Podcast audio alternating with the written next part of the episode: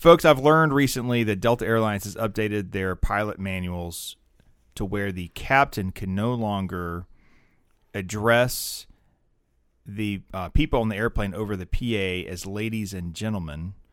Uh, I've learned that Dr. Seuss was canceled. Mr. Potato Head's been canceled.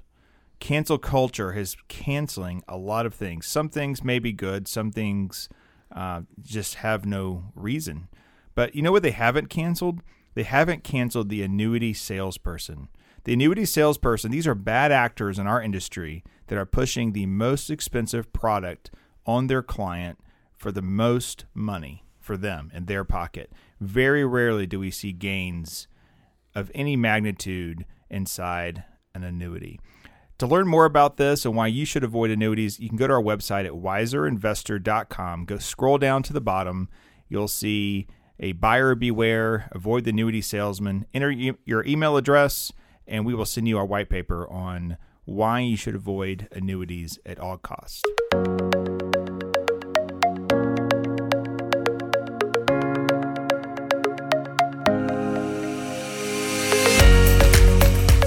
Welcome to the Wiser Wealth Management Roundtable. We believe the best financial advice should always be conflict free. I'm your host, Casey Smith. Guiding you to financial freedom are my co hosts, Brad Lyons and Matthews Barnett. Hey, guys. Hi, Casey. How's it going? Let's jump right into it. Um, let's say that I have just retired and I have one of these dinosaur things called a pension. And I have a choice to take a lump sum or the annuity payment. And I've done some math and I've determined that the lump sum is best for me and my family. And I have $800,000 that I want to put to work that needs to go to work for me in order to send me monthly payments from my investment account. You know, I'm a little nervous about this market. So I think the best thing to do is just take that 800,000 and just put a little bit at a time. Just invest a little bit at a time over maybe the next year or so, or when I feel like it's better. Well, is that is that good? Well, that's a good way to do that, right? Just just dollar cost average it. Dollar cost averaging is good. Well, that's what I was going to say. That's that's a, uh, an investment method called dollar cost averaging. And investors who use dollar cost averaging in order to take advantage of the volatility in the market in order to achieve a lower uh, average price for their shares for their long term investments. But there's a couple things that an investor needs to consider when deciding to do dollar cost averaging. And that would mainly be, you know, the create are they going to create a discipline within themselves to continue to invest that money in good times and bad. And the idea is that in the bad times, the volatile times where markets have gone down, so that they're actually taking advantage of those prices, those share prices being lower, and purchasing more shares. There's a lot of academic research that has gone on in this area to show the benefits of dollar cost averaging versus lump sum investing or the lump sum investing versus the dollar cost averaging. So, depending upon the investor's circumstance, there's a decision that they need to make. But whichever one it is, they need to stick with it because the two together don't really produce much of anything. You mentioned the pension. It might not just be somebody receiving a pension; it could be any type of windfall, like a sale of a property, inheritance. Uh, we got a lot of these calls back in, uh, I guess, beginning of last year. Uh, the market was doing well, reaching all time highs, but uh, people are trying to figure out is now a good time to invest at all time highs. Um, so it really comes down to a little bit of statistics as well as behavior. Um, statistically, it's not uh, advantageous as advantageous to uh, dollar cost average versus lump sum. but from the behavioral side of things, it does allow you to sleep better at night. and if if the market would pull back, you know you don't have that that uh, fear and regret of uh, that you lump summed into that the market. So, I guess two things. One, you're telling me that it's better for me to put money in as a lump sum than dollar cost average. Why? Yeah, what, statistics. What's the math would, behind that? St- statistics would show that over the long periods of time, that over two thirds of the investors that chose a lump sum investment philosophy strategy versus a dollar cost averaging had more money and value at the end of the period than those that chose dollar cost averaging. Okay? Now, when they looked at that, was you know, did you did we did we look at that from different uh, peaks, peaks and troughs in the market, or you know, do you know how that time was selected, the entry time? Well, exactly which year, you know, they can go all the way back to 1926 where there are statistics on this. Uh, the idea is to use rolling time periods. So over a, a period of over a thousand rolling 12 month periods, the statistics show that two thirds of the time, the investors came out ahead by investing their money all at once. It also showed that uh, although there were more down periods that the, ex- the investor experienced as a well in fully invested mode because they were just invested longer, and the um, that money you know may have gone down more by five percent more than a dollar cost average investor. The fact that at the end of the time period, at the end of those that time period, there was actually more money in the account of the person who put in the lump sum. I believe the study you're talking about is the Vanguard study, and that was two thirds over six months. It actually goes all the way up to over 92% over 36 months. And that's just the whole basis of time in the market over timing the market. You know, uh, returns over time will go up. It just depends on the amount of time. You know, the longer, obviously, the percentages start going up. Yeah, I mean, I guess that makes sense. Um, if I put a lump sum in, I'm buying all the shares at once, but what also starts at once is the income. So you're getting dividends and payments. Where if you're trying to time it, uh, then you got to time it right. Obviously, I mean, it, if you're trying to time tops and bottoms, we I think I think human nature we feel better when the market's higher, but that doesn't mean that's the best time to to invest, right? Well, you look at even last year, if you invested at highs in February, uh, you know you're pretty sick by March when you've lost 30% of your uh, your account, but uh, that was a quick rebound, but uh, usually over a year period or so, you know, it, it, comes back, not just over the month period like last year. Um, but, you know, there's, there's never a great time to try to time the market. Just staying invested is how this works out. But that, that's a good point, too. If you if you invested eight hundred thousand dollars in my example, and you put that in the market in February of uh, before COVID, um, you know the you, you probably didn't put 100% of your money into stocks you probably if you're a retiree, you're probably at the most 60 stock, 40 bonds, right? So you had 40% of the portfolio that was going up while the 60% was going down. Now it still wasn't a smooth ride, but it was it's better than what you see on TV. I think that's something that people uh, don't realize is what you see on TV is probably not your portfolio unless you're 100% invested in stocks, which is rare. Yeah, which is very rare. I, I, that's your highest rate of return right? but but um, um, so I I think there's a couple a couple angles. One is you know it's, it's the human nature of it, and then there's the math. So human nature says I don't want to just jump into the pool. I like to put my toes in. Then I like to get my feet in. Then I get waist high. and then I get down to my neck, right? Very rarely people just go woo and just jump in, unless you're, you know, young and don't care. And those are the GameStop investors just jumping into GameStop. well, we're talking about investing, so this is long term. You know, over the short term, the market might pull back and you might lose money with that lump sum purchase, but we're not talking about immediate needs over the next few years. This is long term investing. Yeah. So with long term investing, your focus is what I say is age 95. Unless you have more longevity in your family, that money should be invested and working for you until age 95, right?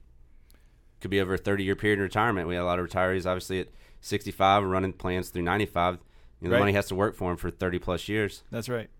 And also if you think about you know behavior on, on, on a lump sum standpoint if you miss seven of the best trading days in a year you you lose a lot of your annual your annual rate of return for that year right? Yeah that's an important point. point and matthews brought up timing the market versus time in the market so even in a dollar cost averaging strategy, there are going to be days that you're simply going to miss the best days with the bulk of your money as you're putting it in, you know, on a monthly or periodic basis. So uh, it's true that you know investors that miss out on those days have very, very, very small returns relative to what the potential was for investing and being fully invested in the market the flip side of that is, is like we talked about behavioral side if you invest the market pulls back you know it's the opposite that the regret you have from going ahead and jumping in and not dipping your toes in the water a little bit at a time is, is kind of the, the difference in these these opinions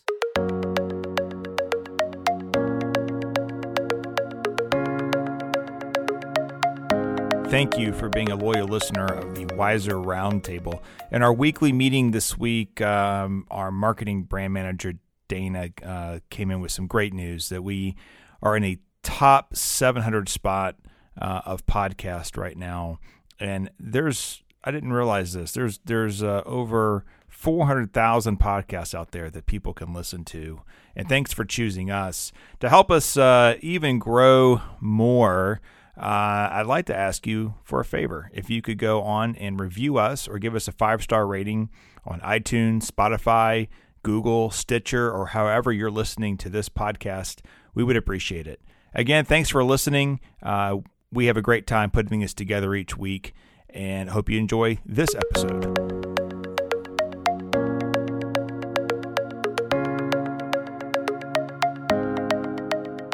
So then the second part of this is the behavioral side. So the first part was okay, lump sum statistics are showing that you're better off putting all the money to work. Um, but the behavioral side said you, would sleep better at night knowing that you know some of your money was safe. But is it really? Is, is that a false sense of security that your dollar cost averaging money in well, I think you're alluding to the opportunity cost on that money that's not being invested because we're looking at you know returns that are going to outpace inflation and cash investments. And we need to outpace inflation and cash in order to uh, produce the returns long enough to sustain us in our retirement through the income from our portfolios. So the longer that money remains uninvested, the greater the opportunity lost is. Yeah, and we've seen that the last 10 years for the we most have. part. If people who have dollar cost average insisted on dollar cost averaging have much lower rate of returns than the people who have uh, just put the money in. Even when we thought the markets were all time highs, then next thing you know, Dow's above 31,000, right? Right. And most people have retirement accounts. This goes back to the fact we haven't touched on it yet is most retirees have some type of retirement account through work, a 401k or 403b and that's what they're doing. They're dollar cost averaging each paycheck into the market. So they're already doing this on one side. It's just a different philosophy when you're having this windfall of money up front, and then you don't want to lose it. Actually, actually, they got the money on payday. It goes into the 401k and it gets invested. So really, they're lump sum investors as they get the money. Technically, not psychology.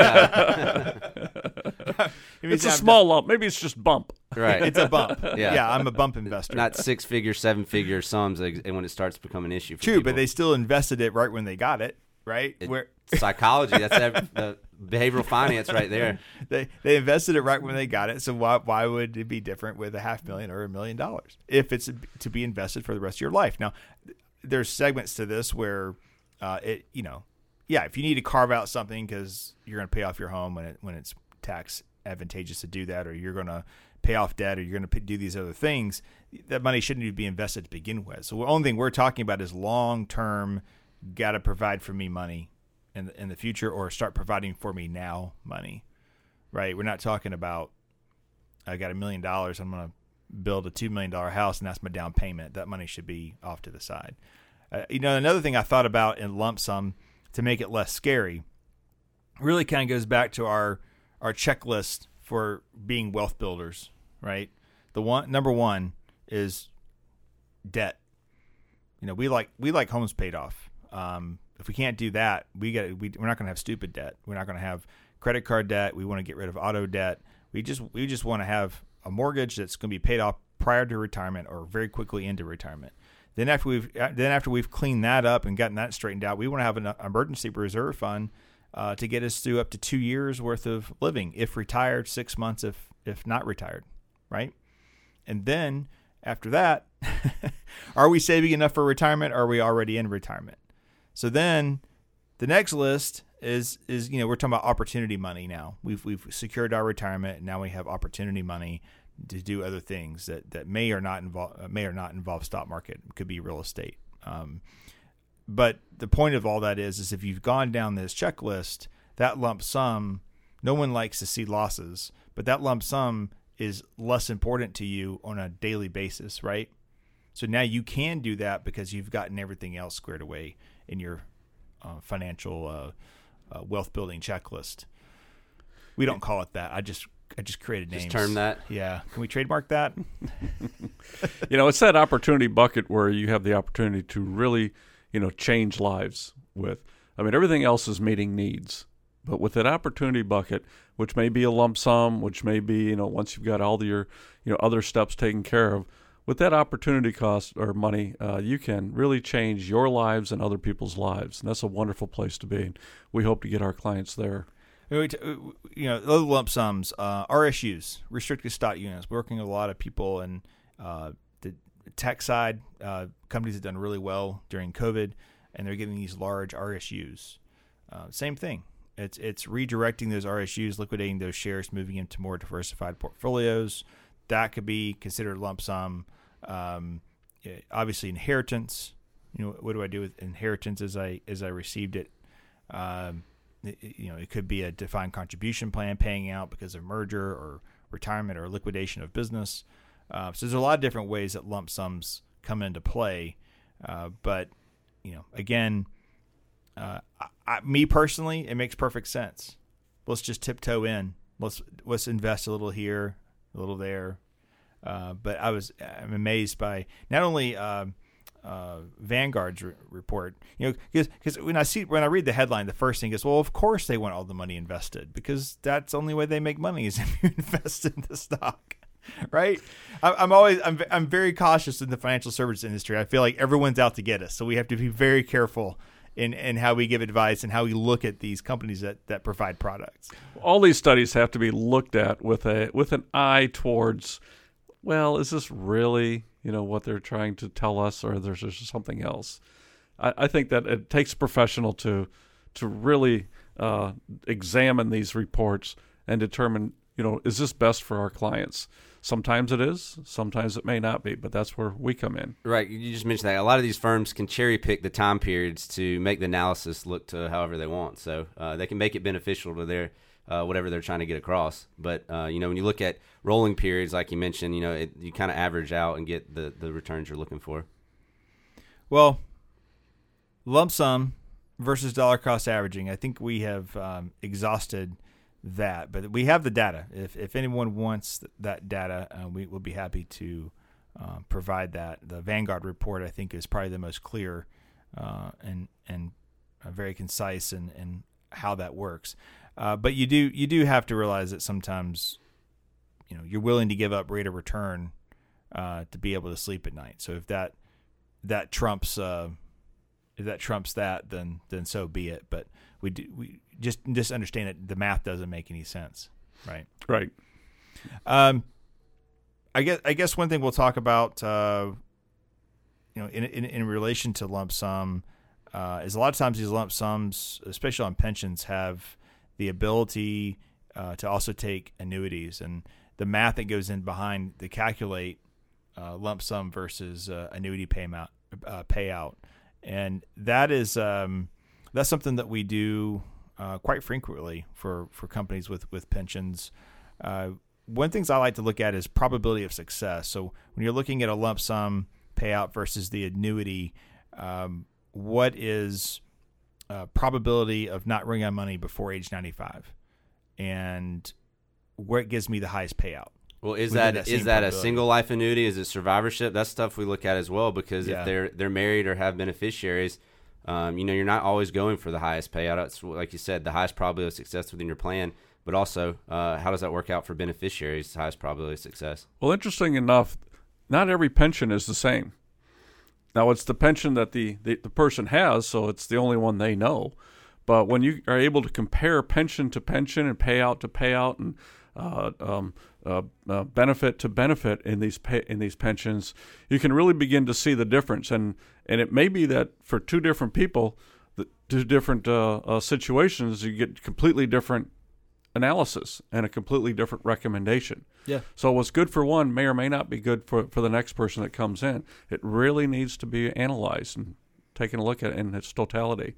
Yeah, if I see a situation where I feel like that a person who's asking for help in this calculation is bad with money, I tend to lean toward the annuity because in a lump sum you have full access to the money, and if you drain that, that's all you're, you're done. You're living off Social Security at that point, right? Right. So I have made those recommendations that people use annuities, uh, and and maybe it was slightly better for lump sum, but for their life and their family, and it's better just to have that guaranteed that guaranteed payout, right? Quite often. Uh, but also look at um, uh, situations where maybe the annuity is slightly better, but it's if it's single life, uh, maybe that's never the only option, but maybe it's a a widow, right? A widow situation. Um, Is there COLA on these cost of living adjustments? a lot of these don't have it. That's so right. Over a 30 year period, you know, you're losing a lot of money to inflation as well. but she passes away and you can't name a non, I can't name a Non-spouse beneficiary. beneficiary. Correct. Yeah, then that money that money just disappears. hmm So you don't want that uh, to happen either, especially if there's uh, children that can inherit the lump sum. So there's there's so many different different ways. But once you once you do receive those funds, uh, typically we look at it as well. It was invested within the pension, so it needs to just get invested over here. If you transfer money in from another account, another a 401k to an IRA, that money was already invested. So you just get you just put it right back to work right when it gets here. You don't try not to miss a step. Uh, but it's those cash infusions that I think people get a little nervous about when it comes to when it comes to investing. And believe it or not, we've received clients because uh, clients sometimes end up with advisors that tell them what they want to hear. And so they've convinced them, oh yeah, we'll go to cash. This COVID stuff is really scary. We'll just go to cash and we'll we'll put it back to work because they don't want to lose the business. And and that's not being a good advisor. In fact, we can't do that as fiduciaries. We have to tell them the correct advice. And a lot of times it's like, what I know this is scary, but you're going to wreck your plan if you get off the ship when it looks like it's sinking and it's really not. It's just big waves. right. Good analogy. All right, guys. Uh, enjoy the conversation, and uh, we'll see you next time. Sounds great. Go ahead. Wiser Wealth Management Incorporated is a registered investment advisor. Information presented is for educational purposes only and does not intend to make an offer or solicitation for the sale or purchase of any specific securities, investments, or investment strategies. Investments involve risk and, unless otherwise stated, are not guaranteed. Be sure to first consult with a qualified financial advisor and/or tax professional before implementing any strategy discussed herein. Past performance is not indicative of future performance.